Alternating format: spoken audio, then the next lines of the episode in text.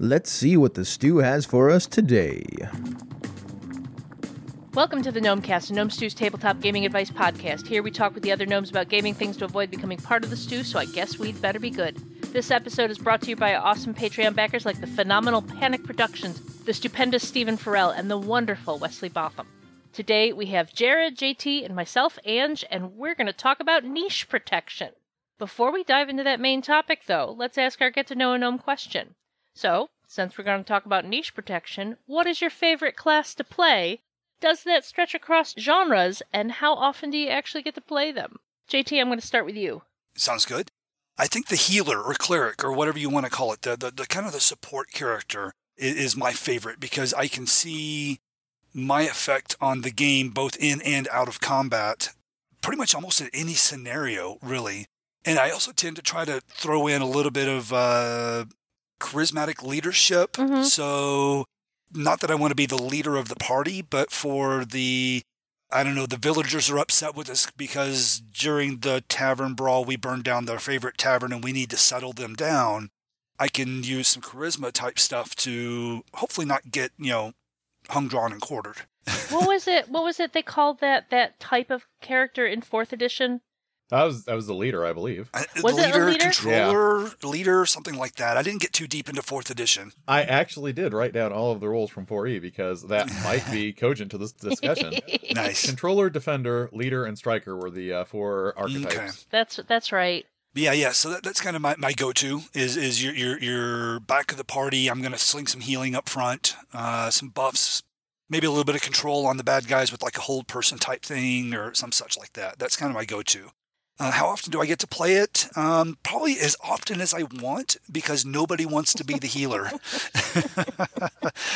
So fortunately, my gaming group is very nice to me and they don't make me be the healer every time. So come on, man. We need a cleric. Right. Yeah, so I probably play it one out of every three campaigns that I'm in. I'm the cleric type, so... How about you, Jared? When I was younger, I would have emphatically said Ranger because Aragorn is like my absolute favorite character from fantasy, followed by like Fafhrd from Fafhrd and Mouser. So I definitely liked that Ranger type, but as I got older, especially when I was GMing a lot more and not playing as often, when I did play, I am a lot like JT. I've moved into that role where I'm playing the healer support character type person. And it has kind of crossed genres because when we played Force and Destiny, I was the Ithorian healer that ended up falling to the dark side because I learned I could turn organs inside out with reverse healing. Nice. And but in our current campaign, I've been the healer type, and also like JT was saying, I don't necessarily want to make party decisions, but I like being the person that can say, I'm not telling us we have to do this, but I would like to point out that if we do this course of action, here are the consequences for it. I'm just laying this out to you, which is kind of almost like an extension of what I do when I'm GMing and I say, do you really want to do that? Nice. Yep. How about you, Ange? What's your go-to? Oh, man, mine is the rogue. I like my stealthy, dexterous characters who can get anywhere, do anything, and cause a lot of damage. How often do I get to play them? Well, not as often as I would like, because a lot of times, we'll be getting together, and because everyone knows I like to play rogues, I also tend to step back and let somebody else pick them first. It's how, like, in the longest running campaigns I've ever played in, I have never played a rogue, because I invariably let somebody else take that. The worst one was years ago, one of the first major campaigns I played with my current group, and somebody else wanted to play a rogue, so I backed off and made a different character, and then they changed their mind, so the party had no rogue, and I'm like, oh, no. Seriously? Oh, no. Seriously? But I tend to get my fix by any type of video game. I go in and play the rogue. And it does cross genres, because, I will play anything vaguely dexterous and stealthy in any system, any genre. It's like, yeah, give that to me. In fact, it's gotten to the point where one of my fellow GMs that I regularly play with, he'll like, look over my character, and he's like, do you really need your dex to be that high? Do you really? And I'm like, come on, let me have my fantasy, man. So let's move into our main topic. So what is niche protection? To borrow a little from the definition Panda, it generally refers to making sure the players and their characters are always the best thing they designed their character to be good at. Letting another character from another player suddenly be as good as or better at that thing can ruin the play experience of the original player. So let's dive into this topic. JT, you were the one that originally suggested it, so why don't you start us off? All right. So from I guess there's two sides of the coin. There's the player side and the GM side. I'm going to start off with the GM side. This is largely taken care of for me in obviously in session 0 where everybody's making the characters. Mm-hmm. And I try to do my best to say, you know, to go around the table and have them collaborate. Who wants to play what? Let's just start throwing some ideas out there and get just like a broad conversation going. And if two people seem to be going down the same road, I'll just gently nudge them and say, well, okay, you guys both seem to be, I don't know, let's throw out an example. You both want to play rogues. How are your rogues going to be different? Is one going to be the urban rogue and one the wilderness rogue? Oh, you want wilderness rogue? How about we bump you another step further in that direction and actually have you play a ranger, which is close enough, right? Mm-hmm. So it's gentle adjustments in the course of decisions down those decision trees, right? So I'm never going to go just put my hand down and go, no, we have a cleric. You can't be a cleric. I'm going to be asking those questions of how is your cleric different from this other cleric that's also in the party? And that some people aren't self-aware enough to be like, oh, there's already a cleric. Oh, or they really want to play the cleric. I'm going to back off. But when I start asking questions, how is your character different? That kind of that rings a bell for them and goes, oh, maybe I shouldn't be a cleric. I should be a paladin, or, you know, if they want to be faith-based in some, you know, magic, they can be a druid instead. Or, you know, there's so many nuanced decisions that can be made. I had something like that happen when I was running the Dragon Heist adventure mm-hmm. path. And I had two players who wanted to play bards. They both were like, yeah, I kind of want to play a bard. Well, I wanted to play a bard too. Well, why don't we both play bards? And they basically together decided to both play bards. So they were both cool with it, but they also took them in different directions so they didn't feel... Like, one of them went, I forget what the specialization is, but more of a, you know, a bard. He was more of a barbarian. He was more of a physical fighter type, whereas she went more of the knowledge, traditional, you know, like, storytelling type mm-hmm. of bard. Right. But they worked well as a team together, even though they drove the rest of the party crazy. Of course. It's two bards in one party, yeah. How about you, Jared? How do you handle it is from the perspective of a GM? What's interesting is I just recently listened to the Gnomecast, which talked about table size. And I think there's actually a little bit of overlap between the concept of niche protection and table size, because to a certain extent, when you're playing a game that relies on archetypes that have certain things that they're good at, I think it's important to know and understand those archetypes, because when you start having more players than those archetypes, you do start naturally having people that can't avoid stepping on the toes of other characters. Right. I've gotten to the point now where I used to have 6 people and then I would feel guilty and open things up to 7 people.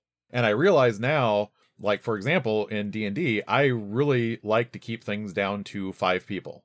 And what that means is that goes back to, like, that 4th edition idea when it comes to, like, the tactical combat of you have your controller, your defender, your leader, and your striker. Mm-hmm. Your 5th person can be something that flexes in and out between one of those things, or you can double up on a role, but you're not having multiple people trying to do multiple things all the time. I know 4th edition gets a lot of flack, but I appreciated the way they kind of did that and kind of took different character concepts and, like, you know, this character is like the not warden, but the warlord? Was that warlord? One? Yeah, the warlord. Uh-huh. You know, this is basically, you know, a fighter type, but they're a leader, so they have all these other abilities that do the leader type things. They're a bard, but instead of telling you stories, they're telling you tactics. Yeah, or like I had a I forget what the name of the class is now, but it was basically a wizard for God. It was basically the Invoker? Yes. So basically a religious type of caster. So it was that controller type, but, you know, religiously themed instead of arcanely themed. Right.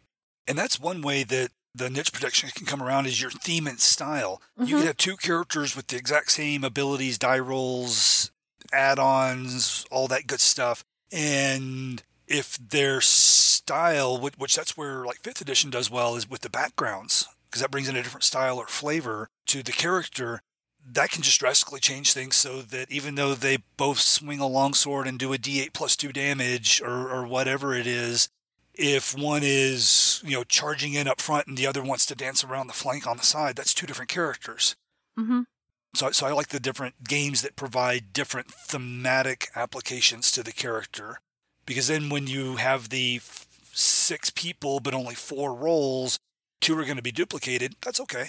Yeah, that's a thing that I was thinking about as I was throwing together some thoughts on this topic this morning was a lot of times when we define these niches, and obviously we're talking about a more tactical game like D&D here, there's other games where this doesn't apply even remotely. Correct, yeah. But, like, even in a game like D&D, we often look at that, what are their niches as far as tactical, but we don't look at what their niche is when it comes to outside of combat. And I was trying to define what would those be, because we often think about a face, but we kind of tack everything onto a face. This person's good at talking, but really there are multiple roles even within the social interaction. You have the face that's good at talking to people and getting people to like them. You have the heavy that's good at like saying, you shouldn't do that right now, and they're good at intimidating. You have like the silver-tongued person that is good at getting you out of trouble after you've done something stupid, often by lying. Yep. Invaluable. And then you also, you know, there's a certain value to having the sage that understands the context to where they can tell you, you know what? I may not be the best person to say this, but that guard will take a bribe. That one won't, you know, right. And those are kind of the niches that we don't look at as much as the tactical side of things.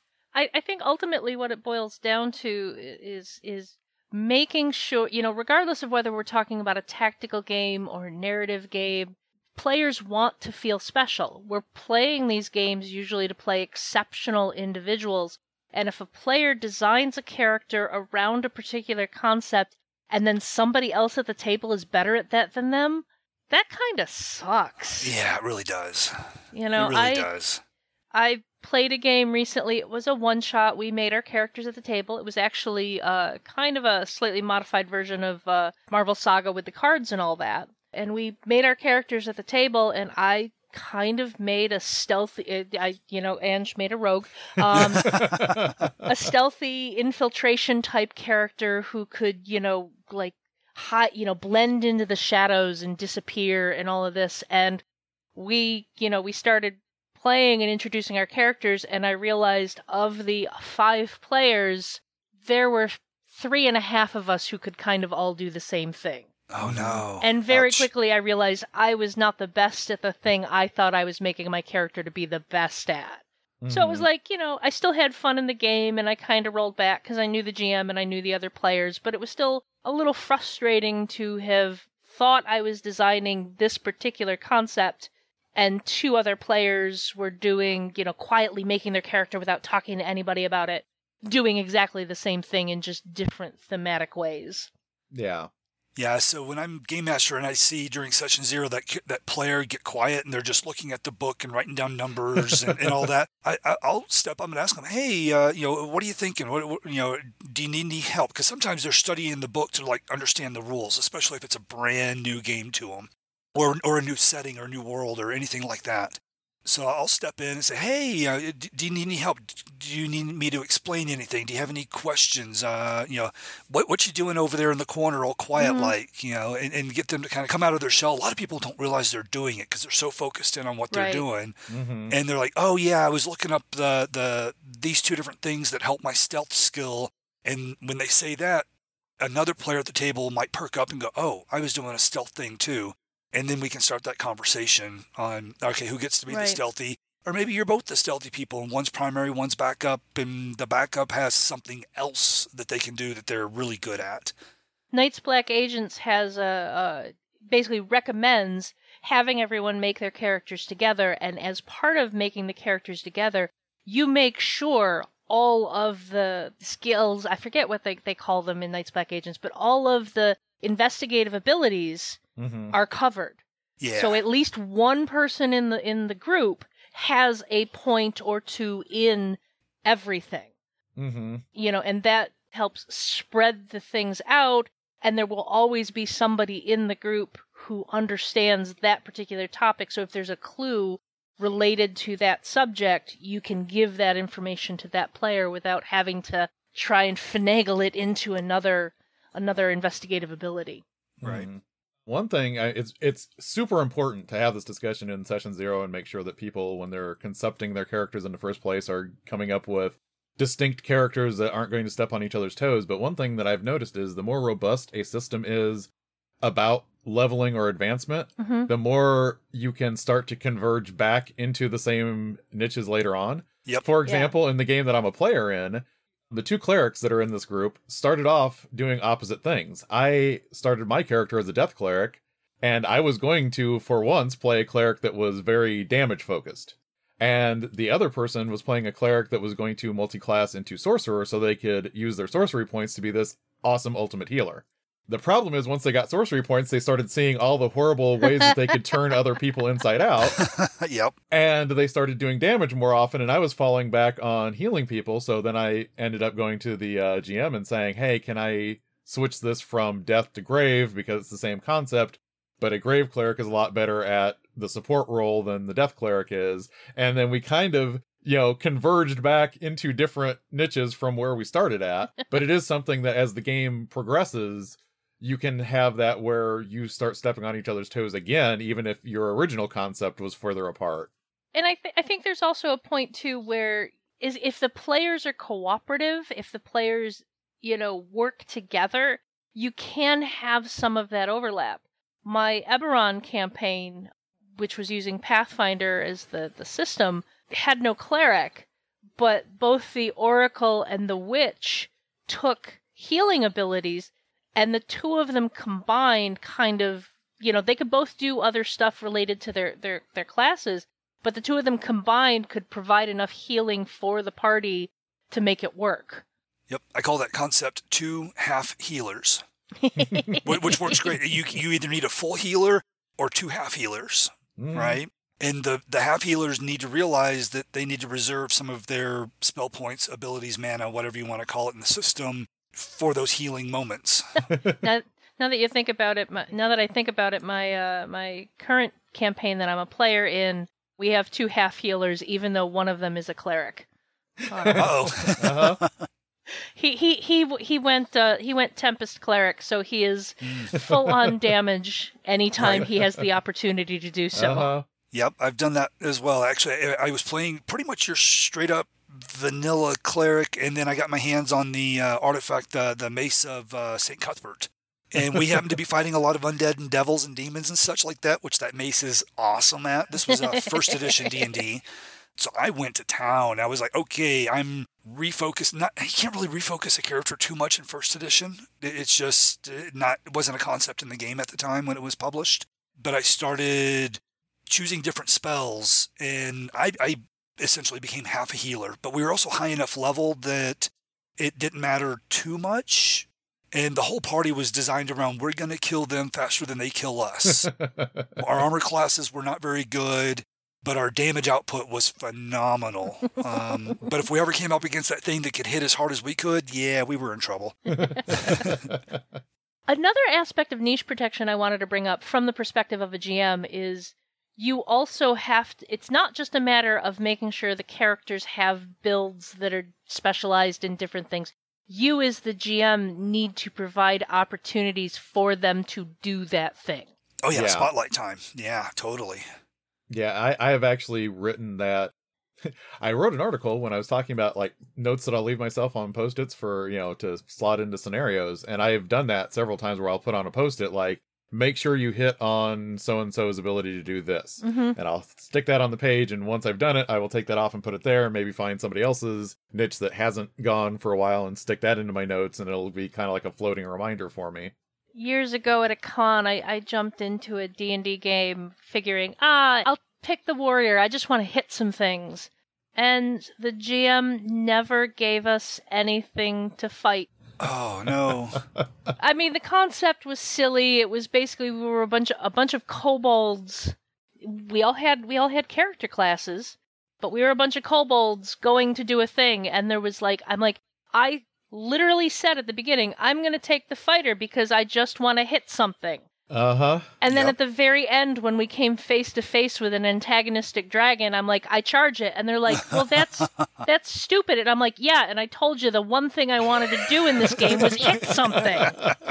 Yeah. So was this a pre-gen that was a hit something character in a game that you didn't get to hit something? Yes. So, okay, that was a bad pre-gen to put in there, I think. Yeah, it was the GM was not, she was nice, but she was not a really good GM. There was no thought given to balancing the pre-gens with the scenario. Sure. You know? Yeah. I had a campaign that I was in one time, and the GM specifically had roles that everyone was supposed to fill on top of whatever they did with their character. So I ended up taking the bodyguard, and I had to come up with, who is this bodyguard going to be within the story that he already had in his mind?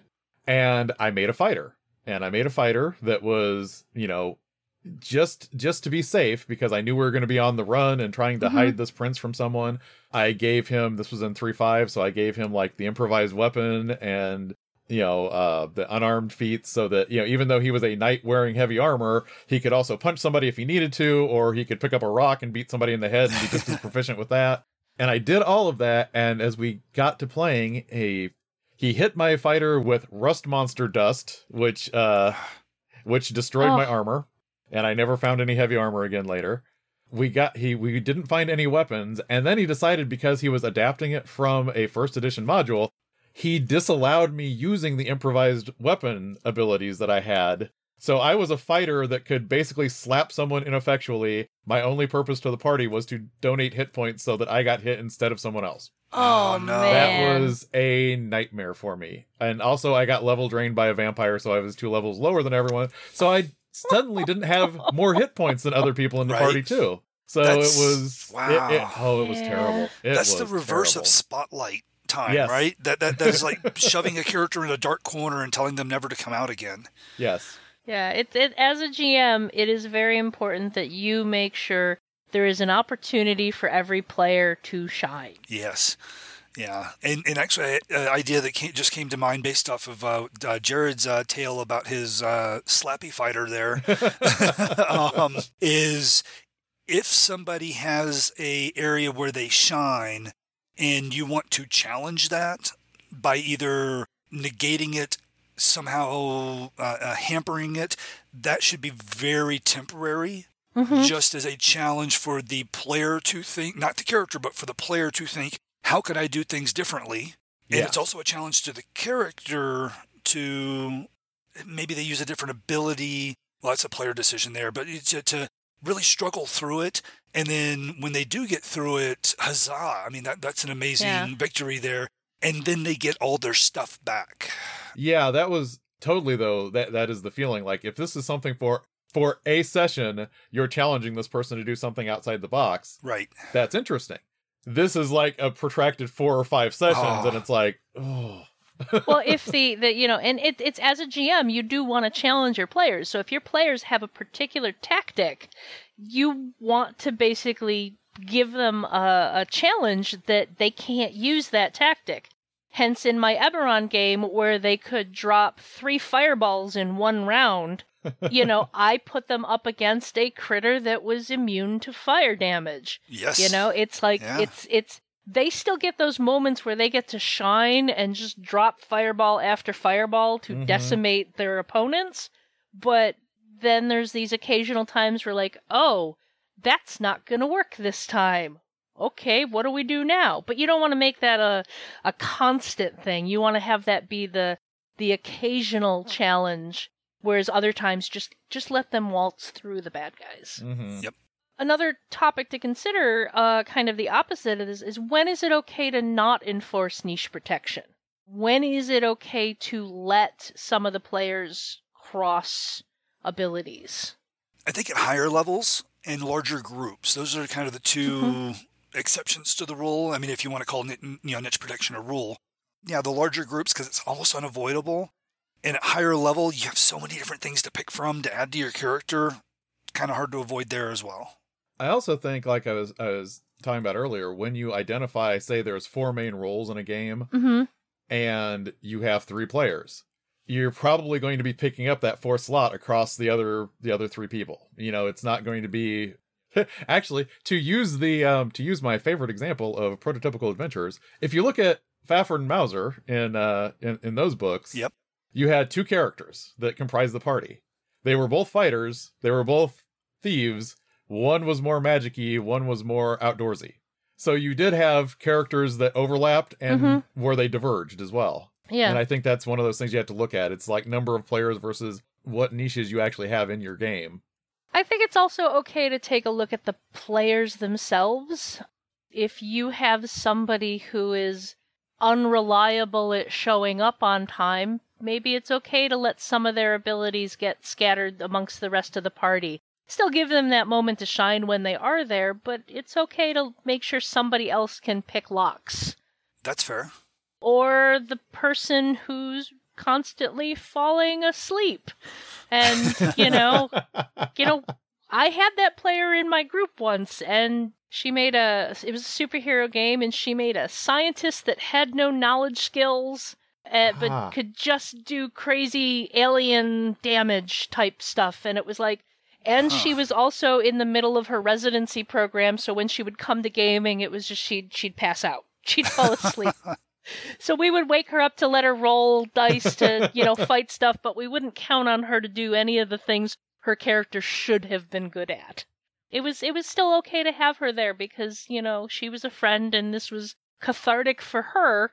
It just wasn't as, okay, we'll make sure somebody else can do this thing her character is supposed to be good at. It's okay to consider those things as long as you're also still providing the spotlight time and making sure somebody feels that their character is special at the thing they wanted them to be special at. Mm-hmm. So I'm going to lob a grenade in there that we definitely won't have time to discuss here. But this has all got me thinking about establishing niches for your characters when you are the GM and you're running characters. Like, how much thought do you put into making sure that each NPC that is in an encounter has a purpose that is reinforced with something you are doing to serve their niche?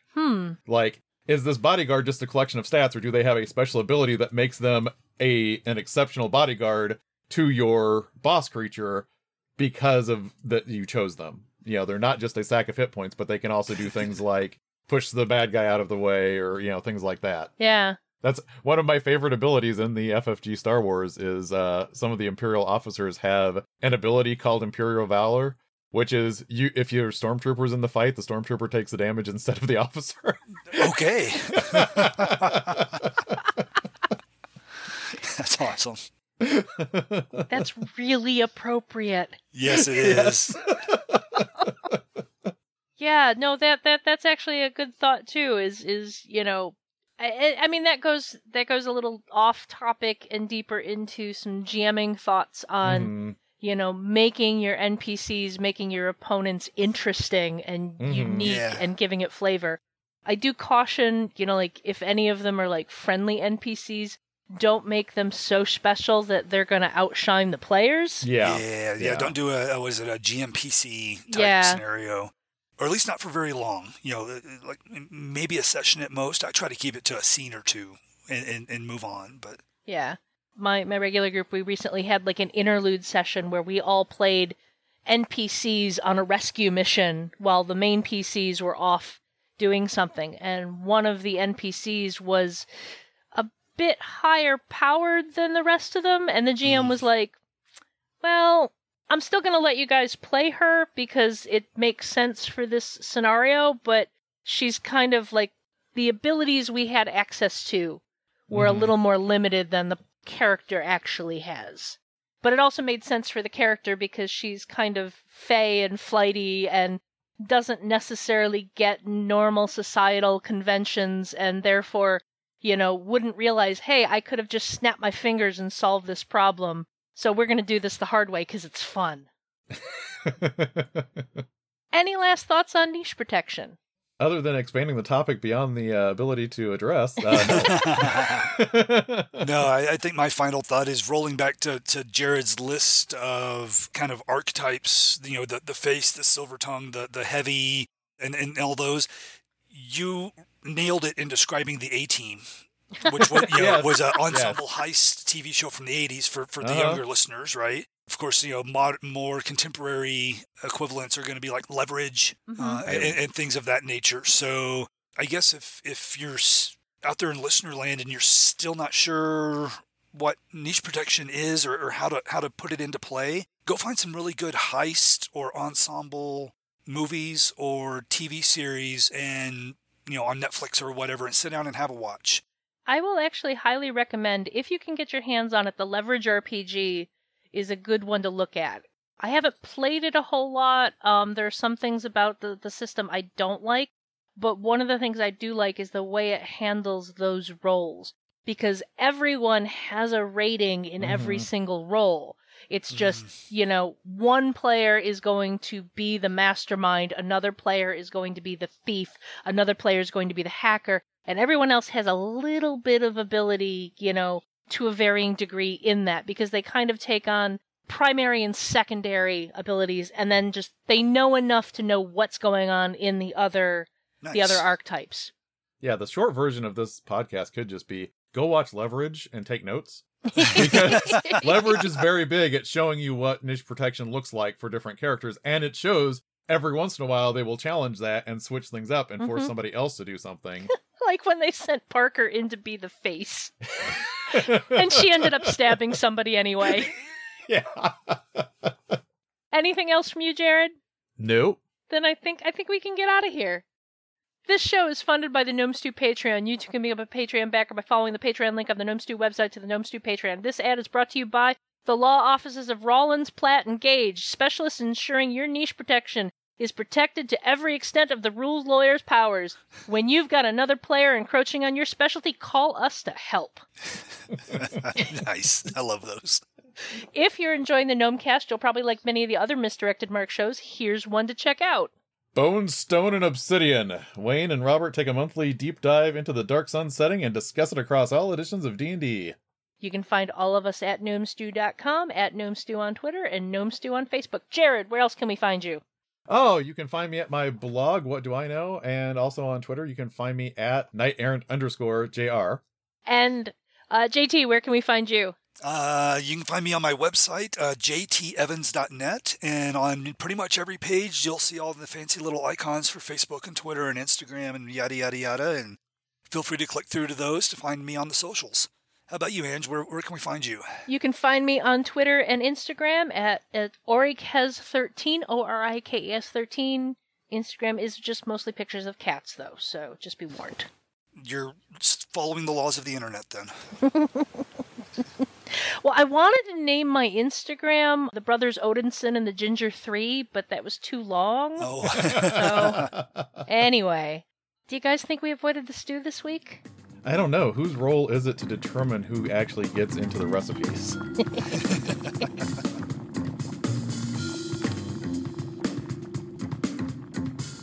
Gnomecast is hosted by Misdirected Mark Productions, the media arm of Encoded Designs.